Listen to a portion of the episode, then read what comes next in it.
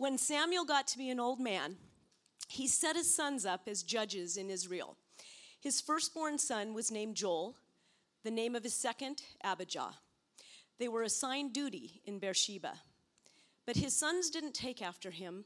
They were out for what they could get for themselves, taking bribes and corrupting justice. Fed up, all the elders of Israel got together and confronted Samuel at Ramah.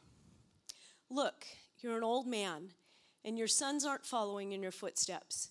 Here's what we want to do. Appoint a king to rule us, just like everybody else.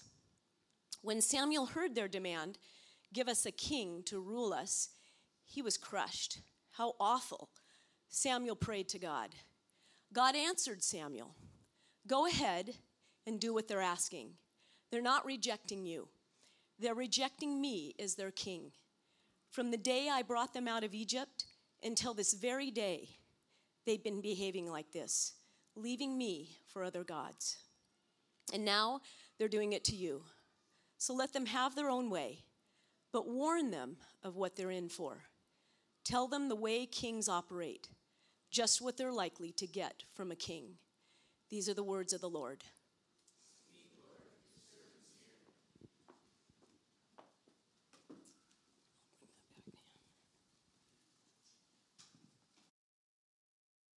Hey guys, good morning. Why don't you look at your neighbor real quick and say hi.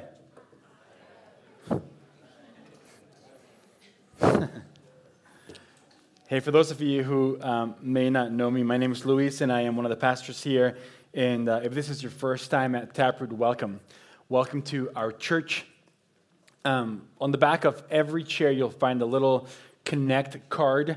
Um, if this is your first time here, would you take a few moments to uh, grab that card, fill it out, and then uh, before you leave today, just stop by the welcome bus in the foyer, and you can drop it off. Welcome bus. And drop it off there. And uh, if you do that, we have a, a small gift to give you, just a just a simple way for us to say to you, um, welcome to our church. We are so glad that you are here. Okay, as uh, a lot of you guys know, I um, I was born and raised in Mexico. And uh, one of the things that my family did a lot is we did a lot of uh, family dinners. Okay, we ate a lot of food around the table, and we talked to each other, we listened to each other, we engaged with each other, and we did this a lot. My my mom was a really busy, single gal, worked a lot, but she made it a point to uh, to sit with us and have family dinners just about every single day. And, uh, you know, if I were to try to um, summarize what the uh, Hispanic culture is in five words, this is what I would say. I would say that uh, my people are about uh, faith, family, food, fiesta. I'm just trying to go with, with the F's, you know. I'm hoping it's working. And, uh, and football, the, the real one, okay? That's right. Shots fired. But family and food uh, were a big deal for me growing up. You know, uh, one of my favorite movies is the movie called McFarlane U S A. Anybody ever seen that movie? No. Great film. You should watch it if you haven't. And there's a line in the movie that says, this this gal, Missus Diaz, is saying to the coach, um, how do you expect to be a family if you don't eat together? And uh, this idea of, of family and food, I've tried to carry it into my family. So my family, we try to do family dinner as as as as much as we can. We can't do it every single day because of our schedule and you know meetings and uh, practices and other things. But we try to do it as many times as we can during the week. We we sit together for dinner around the table and uh, we talk, we engage, we listen. And one of the things that we do after family dinner is that that's when we have our, our family devotions.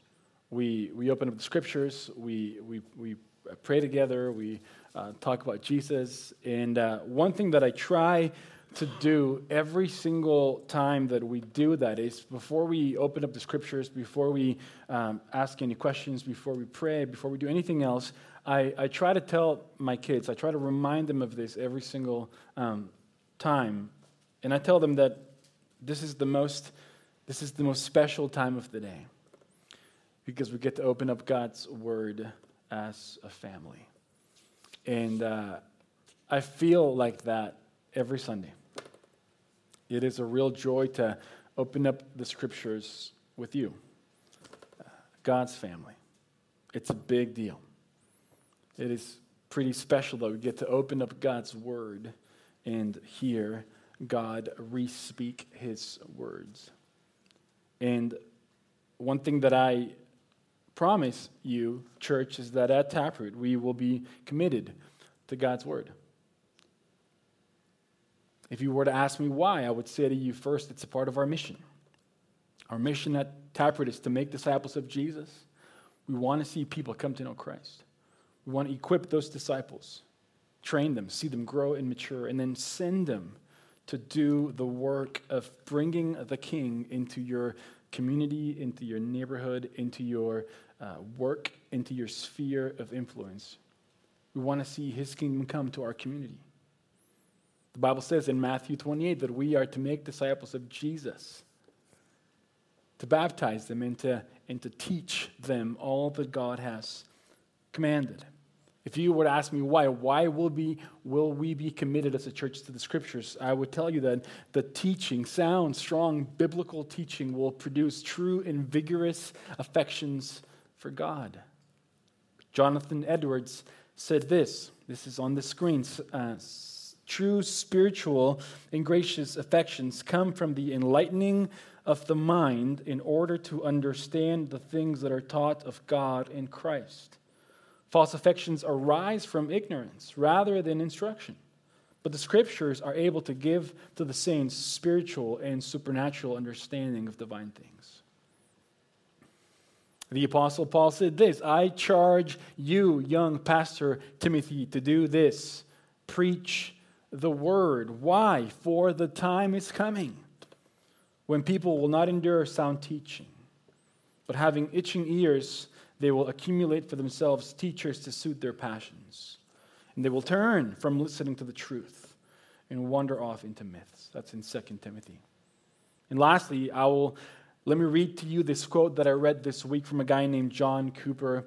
This guy wrote a great blog um, uh, giving some insight about uh, something happening in uh, popular Christianity where uh, young evangelical evangelical leaders are denying Christ after many years of uh, preaching and singing Jesus. But this is what he said. This is on the screen as well. It is time for the church to rediscover the preeminence of the Word and to value the teaching of the Word. And what we are seeing now is the result of the church raising up influencers who did not supremely value truth, who have led a generation who did not believe in the supremacy of truth. So my promise to you is that we will value this book. We will open it every single week and talk about it, because truth is what the Bible says. These are the very words of God. So with that said, if you've got your Bibles, uh, open up your Bibles, open up your phone, and uh, uh, go to the book of uh, First Samuel. And uh, last week, we... Um, We looked at that renegade period in the Bible known as the Judges. That was a bizarre time and strange time in the history of Israel. But what we saw in the Judges is we saw the story of the fall in their continual downward cycle of sin. The phrase that really encapsulates and summarizes the book of Judges is the last line of the book of Judges, which just says this, and everybody did what was right in their own eyes. And I think that if you are honest with yourself, I think that at some point in our lives, that little phrase has been true of all of us. We have all, at one time or another, we've all done what seems right in our own eyes. But we also saw not only the story of the fall, but we also saw the story of redemption in the Judges. every single time that Israel fell to a foreign enemy because of their disobedience to God, God would raise up a deliverer. God would raise up a savior, a judge from among Israel who would defeat their enemy and bring about this era of peace and blessing and flourishing. And so what we saw is that God is a faithful God to an unfaithful people. And that is really, really good news, right? Now, we looked at the story of Judges as a part of a, a sermon series that we just called The Great Story. And throughout this story, as you've heard me say, like a, like a broken record, we are trying to take these big stories of the Bible and we are trying to plug them into the overarching storyline of the Bible that we have uh, uh, defined with four big words, which are creation, fall, redemption, and restoration. We're trying to see how the whole of Scripture points us to Jesus. And so that brings us today to the, the story or the period of the kings. Now the plan for today is this. We, I just want to give us a little bit of context. Then I want to talk about the good kings and the bad kings that we see in this chapter of God's great story.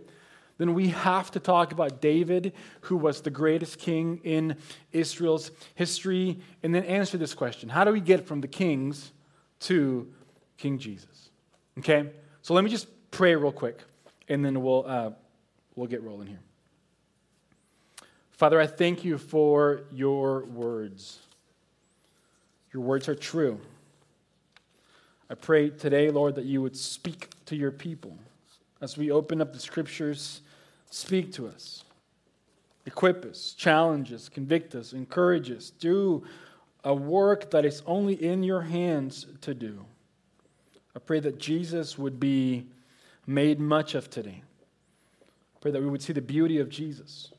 I pray that your Spirit would move and uh, help us to see wonderful things in your Word. That your Spirit would do, uh, bring life, conviction, empowerment, awakening. Draw us to yourself, God. And do this, Lord, for your glory, for your name's sake, for the good of your people, and so that the gospel could continue to advance. And may we be a little embassy of heaven this morning. In Jesus' good name, amen. Okay, so let's talk about the kings and their books. The kings and their books. Now, the, the, the time span of the period of the kings is almost five hundred years long. It goes from ten twenty before Christ to five eighty-seven before Christ, when Babylon conquered Israel, and most of the Israelites were taken away as prisoners of war. And, and here is a broad look at all the books of the Bible that detail how this period shook out. The first one is First Samuel. And here, this book is about Samuel's work as the last judge of Israel, and it tells us about the choosing of Israel's first king, which was King Saul. This book also introduces us and shows us the rise and the exploits of young David. Then we get to Second Samuel, which tells us of David's rise to the throne in his infamous failure with Bathsheba, in his disastrous dealings with his son Abnon and Absalom. Second Samuel also tells us of the Davidic covenant that God made with him. Then you get the First Kings, which is about Solomon's united kingdom and the building of the temple in Jerusalem, followed by the dividing of the nation into Judah in the south and Israel in the north after his death. And from this point forward in, in these history books through Second Kings, we read about the divided kingdom and the very many kings who ruled and governed in this divided kingdom. There were nineteen kings listed uh, in Israel till they fell to the Assyrians, and there were twenty kings listed in Judah until they fell to the Babylonians. Then you get to First and Second Chronicles, and basically this is like the Cliff's Notes version of First and Second Samuel and Kings. And its its focus, its emphasis is on God keeping his word to David. And we'll see that more in a second. These books are known as the history books, from First Samuel to Second Chronicles. And here is where we are in the timeline of God's great story. Okay, we have seen God make a promise. We saw God make a covenant with Abraham that he was going to make him the father of a great nation in Genesis twelve. Then we saw that God also promised that he was going to give this promised land to his people in Genesis fifteen. We then saw that this great nation was, was set free from slavery in Egypt after four hundred years in the book of Exodus. And we saw them wandering for forty years in the wilderness in the book of Numbers under Moses' leadership. We saw God give them the land he promised under Joshua in the book of Joshua. And we saw this odd, bizarre, strange period known as the Judges, where people did whatever they wanted to do, what was right in their own eyes, because there was no king in Israel. And so now we get to the kings, this five hundred year period. Okay, you follow me so far? Okay. Now, our scripture reading for this morning was First Samuel eight, one through nine. Thank you to Dana for reading that. And when you read these words, there's a few things that just quickly stand out. First, the people didn't want a bad ruler. They didn't want Samuel's sons leading them.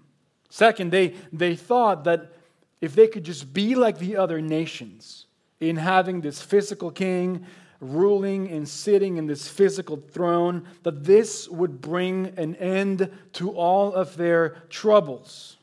Third, their hearts really were not submitted to their one true king, who was God. And so God allows them to pursue those desires, and he gives them a king. And this all starts with King Saul.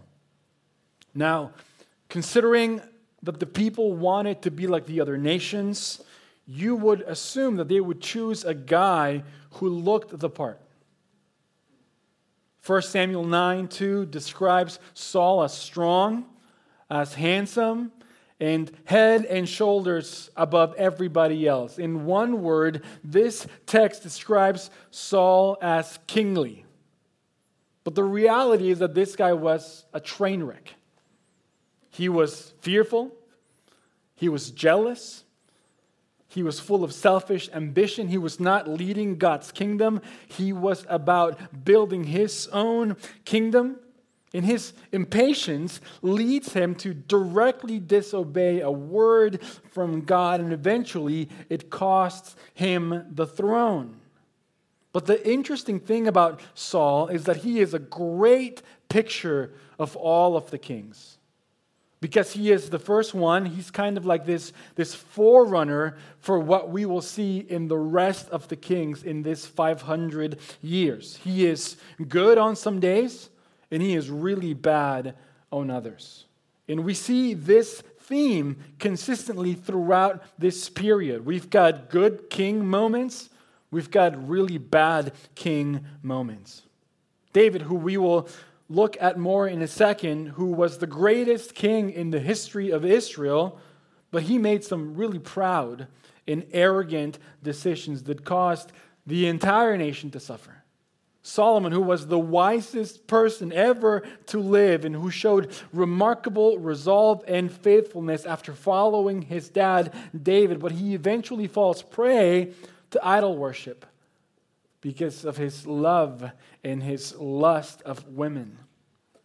Ahab married a gal named Jezebel. She led the entire nation into idol worship. Yet late in King Ahab's life, he repents, and the Lord shows mercy and compassion to him. But after he died, his entire family was destroyed. You've got young King Josiah, this young, faithful king who, who led the entire nation into a revival of some sorts by bringing his kingdom back to the scriptures and restored the temple after the Assyrians destroyed it. And finally, we've got King Hezekiah, really great king of Judah who gets sick, prays to God, asks for more years of life, and so God gives him fifteen years. Seems great. Until you read that he allowed the Babylonian officials to check out all the riches in the treasury of Judah, which leads to the Babylonian siege of five eighty-seven. During those fifteen extra years God gave him, this guy has a son named Manasseh, who is arguably the worst king in the history of Israel. So you see this pattern? Good kings, bad kings. Good moments in, in bad moments. Yes, there are some wonderful things that happen to the nation of Israel during this time. They become this established nation with an organized civil government.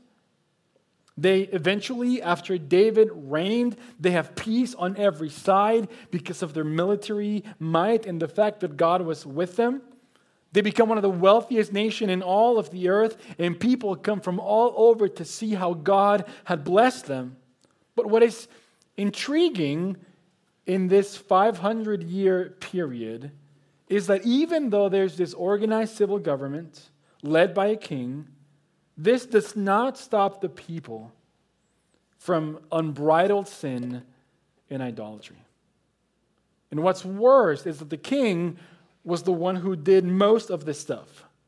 From performing their own sacrifices led by King Saul, to Baal worship led by Ahab's wife, to forgetting the law of God, to killing their own prophets.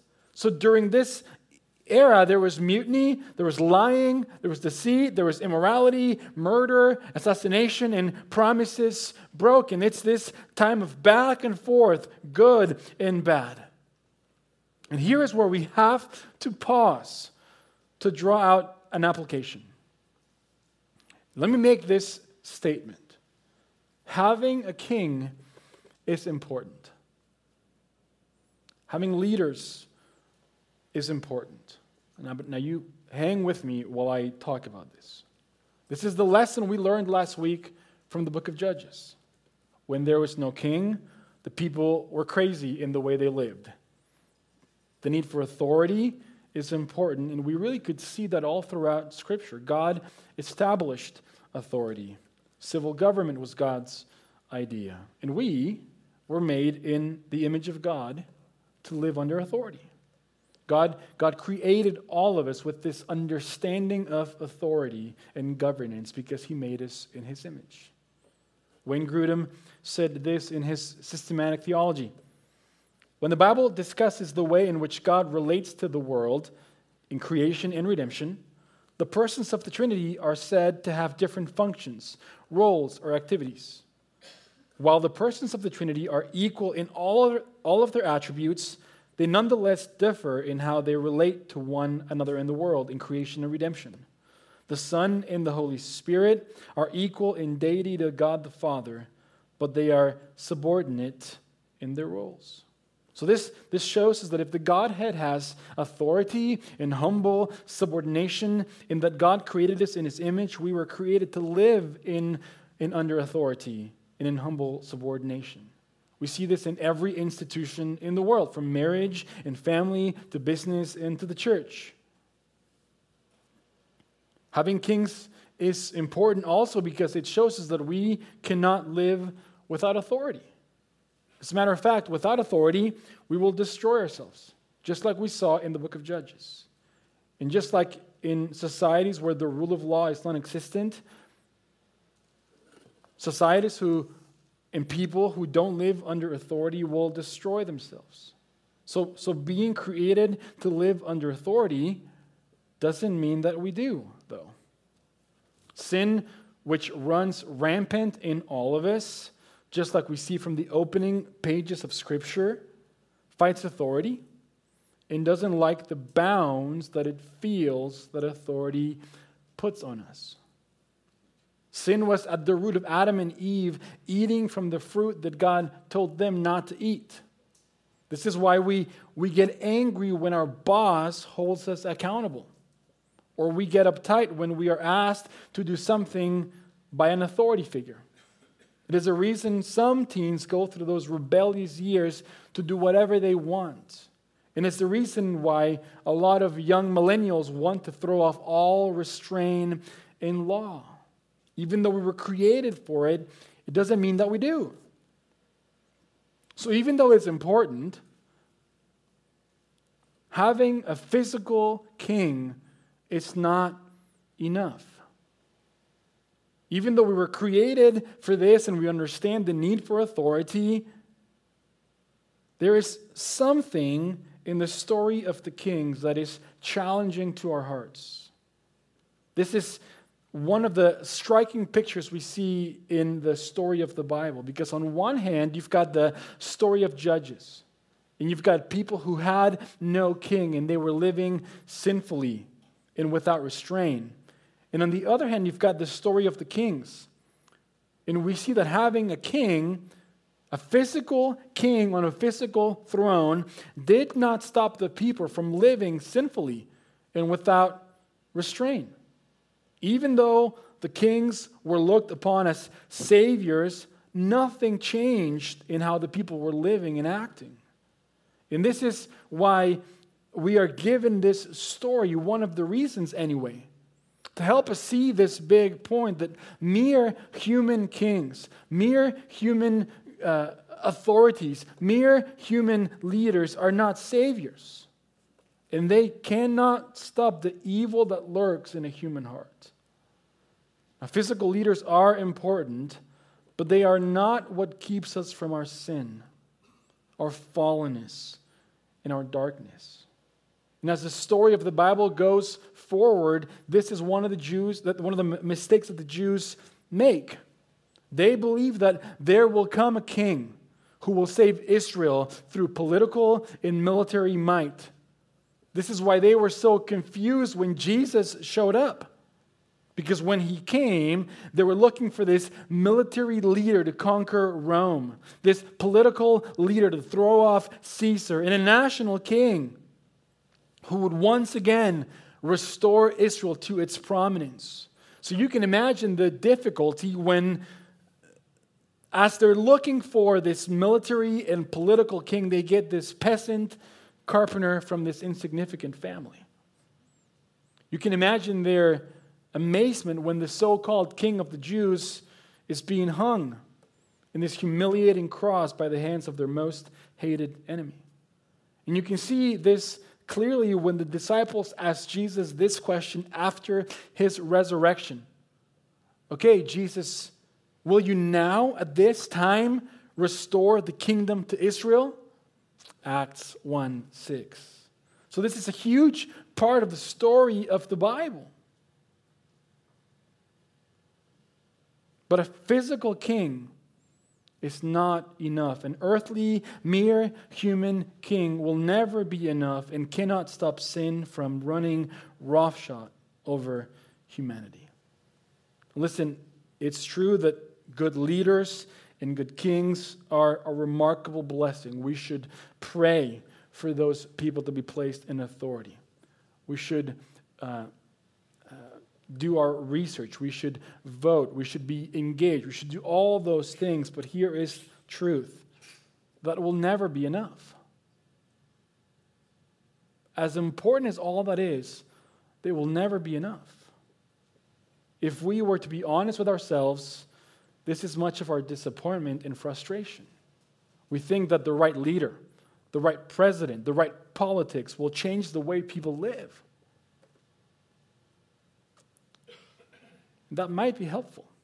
But the truth is that we are all longing for the right king who will lead us from our decadence and lead us into this world of utopia.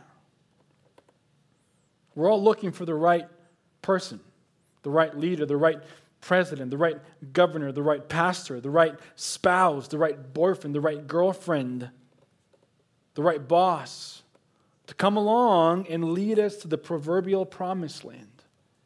And like I said, this stuff is good. We should desire and pray that those things and those people are put in place, but it's never going to be enough. Because a physical king cannot stop the sin lurking inside every human heart. Now, that does not mean that we should not be involved in the process of hope making that happen. But it just means that we should enter the process with an understanding of the limitations that a physical, mere human leader will bring. We can't put all our hope in earthly kings. Does that make sense? So where's our hope?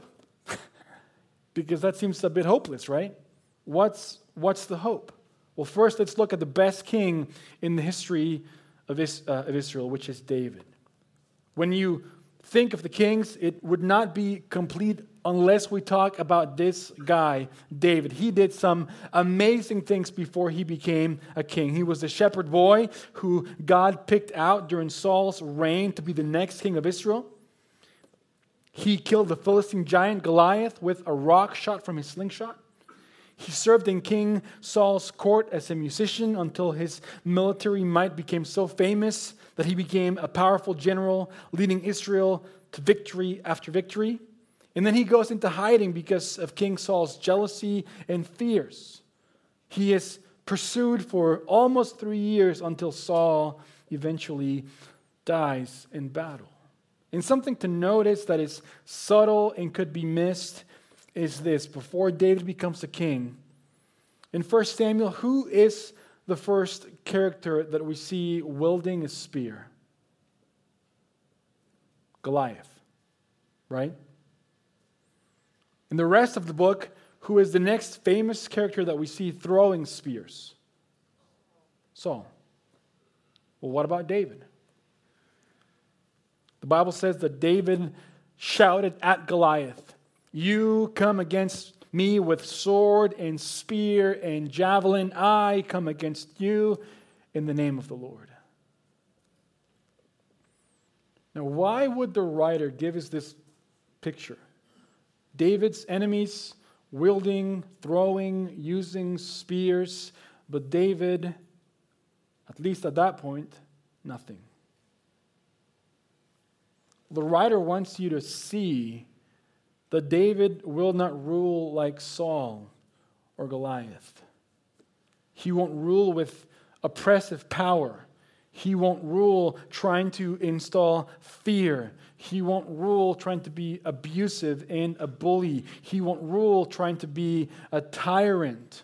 He will be a different type of king. The kind of king we all pray and hope for.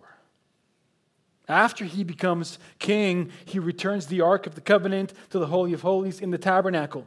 He establishes the city of Jerusalem as the chief city of Israel and becomes known as the city of David. By the end of his life, Israel was the strongest military nation, a leading nation politically, and one of the wealthiest nations in the world. He reigned for forty years, the most glorious years in Israel. In every sense of the word, David was a king, powerful, mighty, strength of character, and wise, yet compassionate, loving, and faithful. God called him a man after his own heart, a man who would do all of God's will. And when you read David's Psalms, which are many, and you read the story of his life, this is what you'll find. But with all of his strengths, you've got to remember that he too was far from perfect. Two glaring sins you cannot overlook. The first was his sin with Bathsheba, the wife of Uriah. Lust, adultery, deceit, and murder. Startling, really. And the second glaring sin was his dealing with his son Abnon and Absalom. Here David totally fails to protect someone who had been abused and tries to hide what had happened. It's terrible. These, these two moments are set aside as the darkest days of his marvelous rule.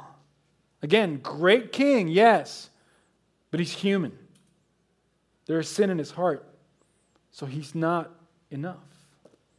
Remember, as good a king he was, a physical king will never be able to stop the sin lurking in every human's heart. But the main reason why you have to mention David when you talk of the kings is because of something called the Davidic covenant. prior to these two issues that I just listed, God makes this promise with David in Second Samuel seven, twelve through sixteen. And God says that David is going to have a descendant, a family member on the throne forever. In the historical context, you could believe that David thought that this would be one of his kids.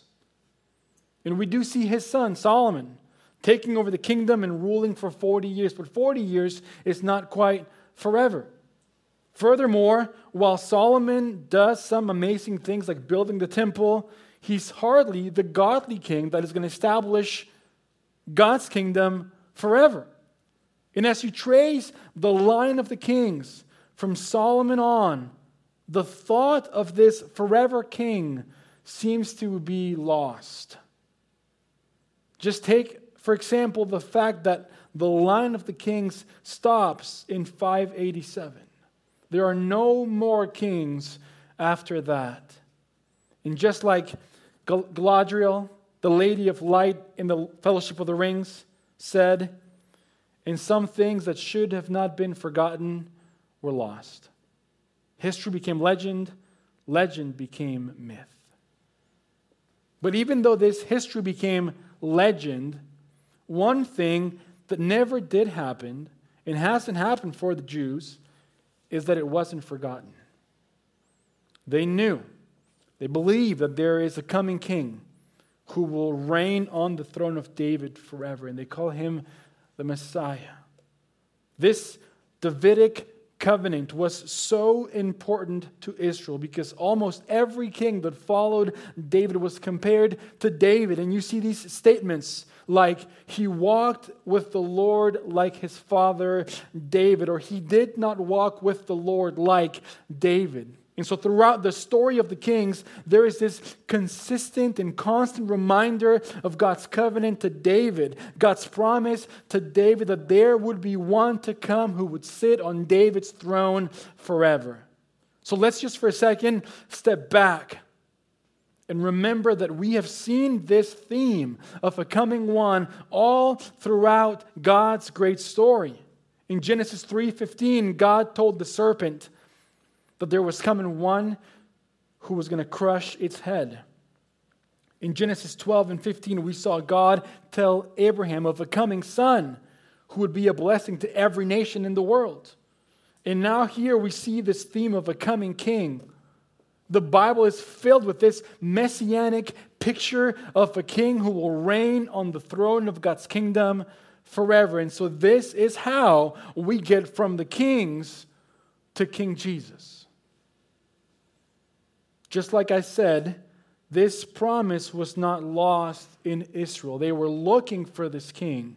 And as time rolls on from the last king, Zedekiah, who was taken to Babylon, to the coming of Jesus, the prophets and the people longed for the day when this Messiah would come.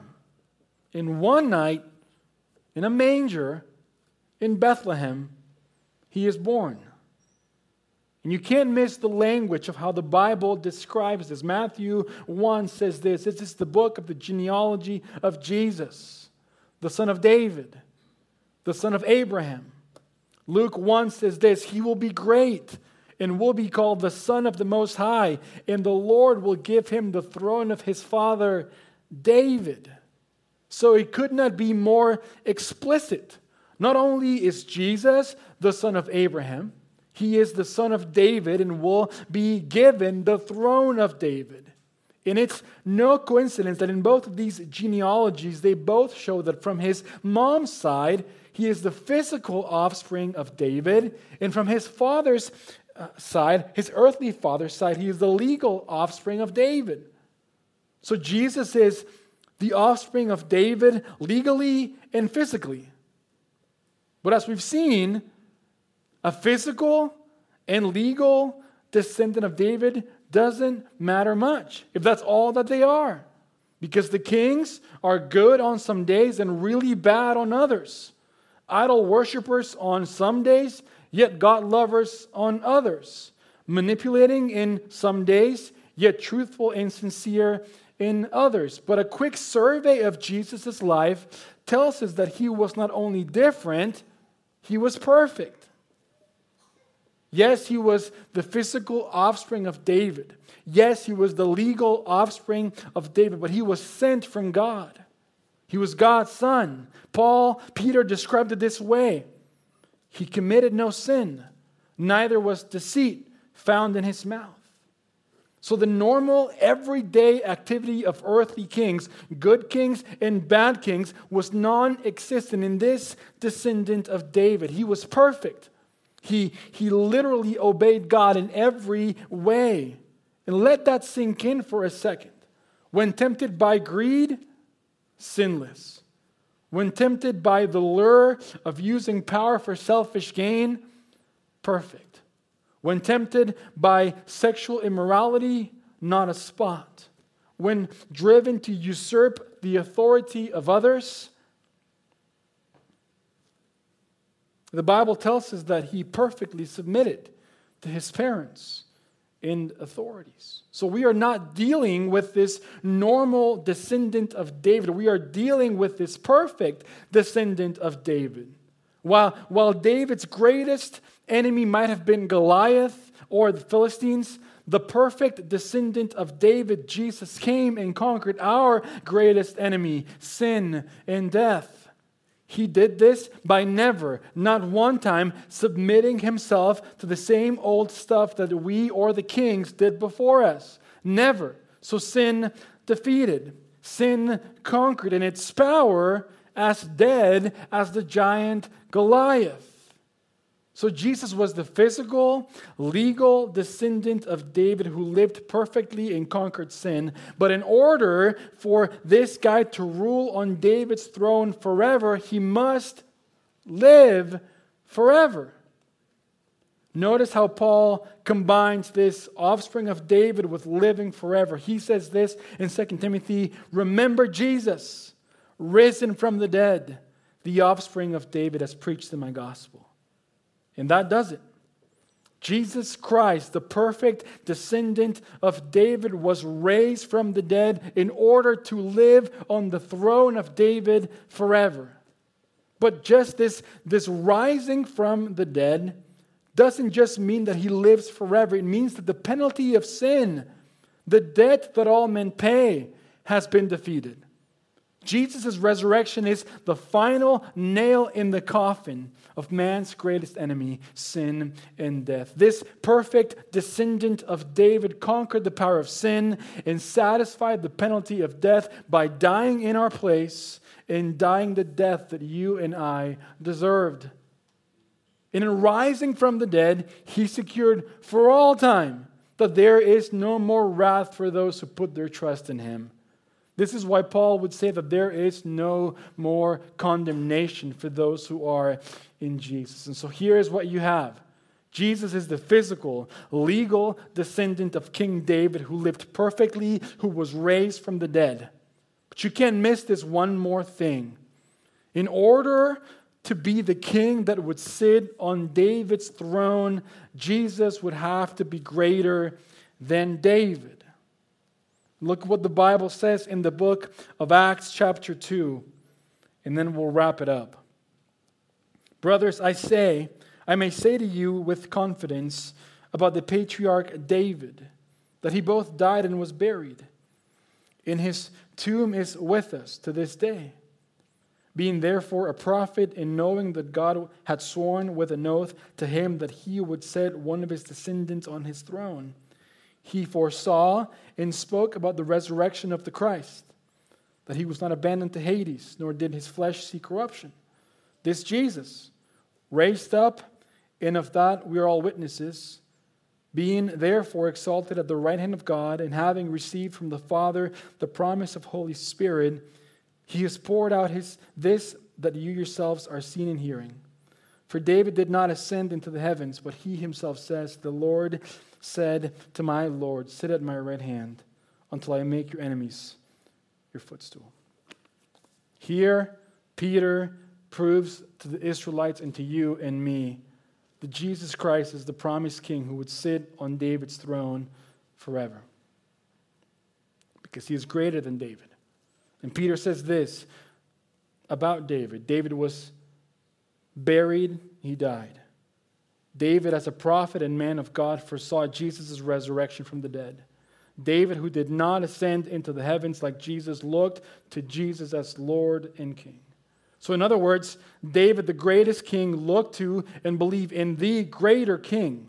David submitted himself to King Jesus, the perfect descendant of David, who conquered man's greatest enemy and has ascended to the right hand of God forever. So to, to finish, I just have four questions for you. Let me make a statement and then I'll ask you a question. King Jesus, therefore, is the king of God's kingdom, and he is reigning now. Do you agree with that? Those are the facts. King Jesus is the king of God's kingdom, and he is reigning now. So question number one, if you agree with that, is this. Are you submitted to this king? First, are you submitted to him as Lord and Savior? One day the clouds will part. Jesus will descend on the earth to reveal in absolute clarity that he is the king.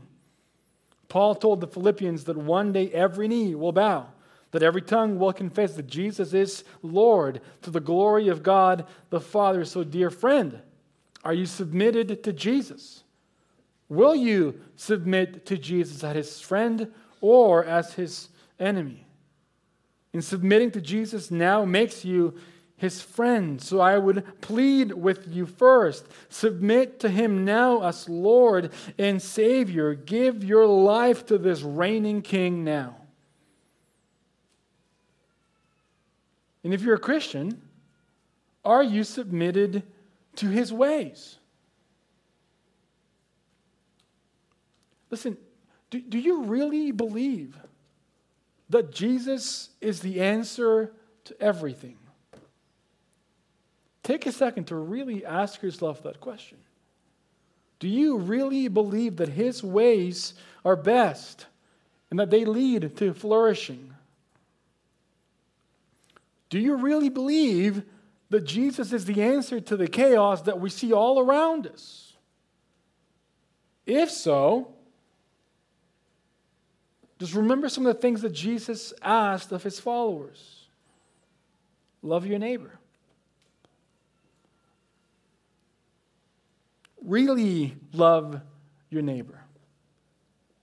Your neighbor who disagrees with you. Your neighbor who looks different than you. Your neighbor who uh, you've had this altercation with because of something that happened with the trash cans. Do you know your neighbor's names? Jesus said, be reconciled. Those people that have hurt you and offended you, go reconcile with them. Jesus said, do not lust. Jesus said, do not commit adultery. Jesus said, love your enemies. Those people who see completely different than you and who oppose you, love them. Jesus said, practice disciplines. Fasting, praying, giving, when you fast, when you pray, when you give. Jesus said, do unto others as you would want them to do unto you. Jesus said, honor your parents. Jesus said, take up your cross, deny self and follow him. Jesus said, lead by being a servant. Jesus said, care for the poor. Jesus said, go make disciples. Make him known. Jesus said, choose the narrow way. Jesus said, forgive seventy times seven. When someone hurts you and offends you, forgive them. Jesus said, keep guard against sin. So are you submitted to him? Are you submitted to his ways? Do you believe that everything that he said is best? Do you believe that everything that he said for you is going to bring flourishing and bring order into chaos? Are you submitted to the king and his ways? Second question is this. First, a statement. King Jesus transforms hearts. Do you agree? Therefore, are you being transformed? When you think of these kings, Remember, uh, a political, a military king, leader is not enough. The right president, the right governor, the right in-charge person is not enough. Rather, we need a king who transforms sinful hearts. And dear friend, listen, that king has come. Jesus transforms those who trust in him into a new creation. We are no longer enemies and rebels against God's will. We are friends, and we are children of God, desiring to love and serve him. We are given the Spirit of God to transform us, to live pure lives as those who have been bought with a price, to worship God and to call him Father instead of worshiping our desires, to find our identity in him instead of the acceptance and approval of or the applause of others. Only Jesus can transform hearts. When we place our faith in him, the eternal Savior, the King of God's kingdom, God transforms us. He forgives us of our sin and frees us from the power and the penalty of sin. And while the presence of sin still remains, he gives us his Spirit, which creates in us new desires, new drives, new passions, new behavior. So the question is this: King Jesus transforms hearts. Are you being transformed? Question three. Have you ever been embarrassed by your leaders? Have you ever been disillusioned? Ever been disappointed? Ever looked at your leaders and you go, man, I can't believe that they would do this. You hear of their moral failure. You hear of their lack of integrity, and you go, oh my word, I can't believe that they would do that. And it's hard. How many of you could probably say, yeah, I've been disappointed, I've been hurt. It's happened. I could raise my hand. But listen, believe this. King Jesus does not disappoint. Peter said that anybody who puts his or her trust in Jesus, the cornerstone, the king, would not be put to shame. Church, listen, King Jesus does not disappoint. He will not let you down. He will not disappoint. He will not put you to shame. He's the righteous king. He's the sovereign, good, kind, perfect king seated on the throne of heaven, and he will never do anything to embarrass you or put you to shame. So have you trusted in him? Are you submitted to this king as Lord, as Savior? Are you submitted to his ways? Do you believe that his ways, the ways of the king, are best? Has your heart been renovated by him? Are you living in a way that says, my king has come? Let's pray. And let's ask God to do work in our hearts.